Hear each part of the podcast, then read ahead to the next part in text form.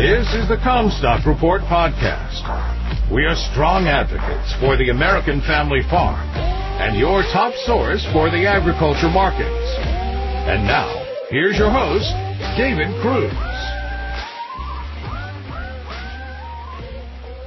This is David Cruz for the Comstock Report. It has been frustrating watching the bloodshed in the cryptocurrency markets, not because we have any skin in the game, but because it all seemed like, once again, the system let people down. We all hear about stories in school about the tulip mania and wondered what that was like. Now we get to see it in real time. If the stakeholders actually referred to crypto as what it really is, I don't think that we would be in this situation. From this point forth, I no longer refer to crypto as cryptocurrency, but rather as to what it really is, magic internet money. Magic internet money doesn't have the same ring to it. Bear in mind, the same investors and institutions that brought us the credit crisis in 2008 had a hand in developing the magic internet money markets. What is most mind-boggling to me is that the very institutions that are supposed to be protecting us from situations like this were actually nurturing it. The first red flag was when I was at a meeting where the CME was presenting how they were developing a new tradable contract for magic internet money.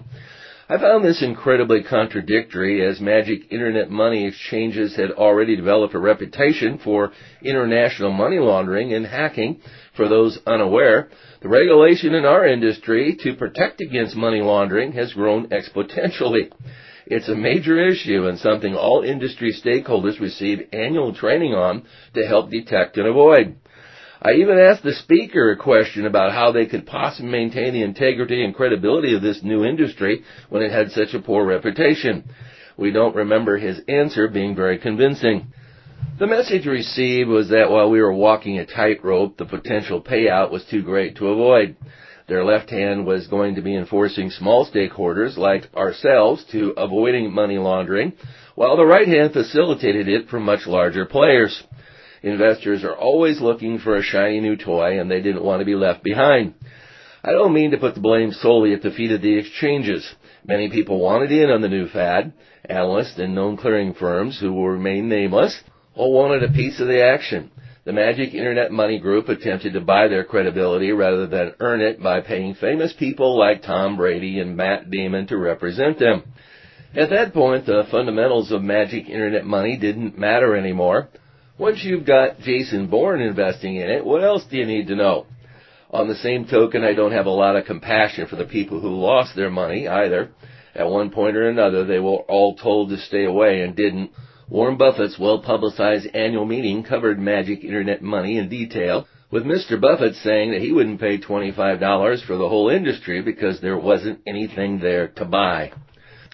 On the grains, there was a late clarification yesterday that the missiles that struck the grain facility in Poland were actually errant Ukrainian air defense missiles.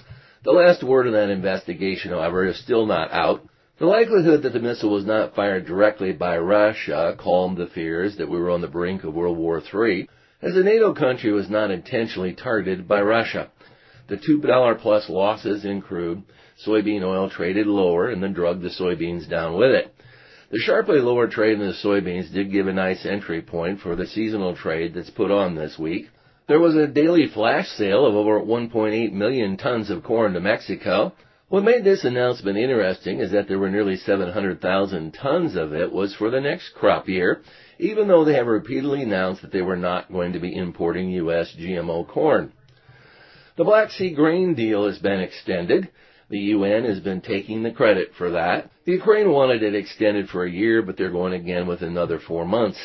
The UN Secretary said, "I will welcome the agreement by all parties to continue the Black Sea Grain Initiative to facilitate the safe navigation of export of grain, foodstuffs, and fertilizer from Ukraine." He went on to say that the UN was fully committed to removing the remaining obstacles to exporting food and fertilizers from the Russian Federation. The obstacles to the Russian Federation exports have more to do with financial issues than they do anything of freedom of the seas. Russia is still being blocked from use of the SWIFT financial system. That is how they transfer money for international commerce. They could ship grain or fertilizer, but they wouldn't get paid for it. More bad news for grain pricing or demand is that COVID cases continue to surge in China. There were more than 23,000 new cases reported Wednesday. Also, the weather pattern in Brazil is improving. Precip is still forecast in Brazil, although dry in Argentina. You've been listening to the Comstock Report. For more information on marketing opportunity, contact us at Comstock.com or call 712-227-1110. For a more complete version of the Comstock Report with hedging strategies and trade recommendations, subscribe on our website at Comstock.com or reach out to one of our risk management specialists about how we can help you protect your profits.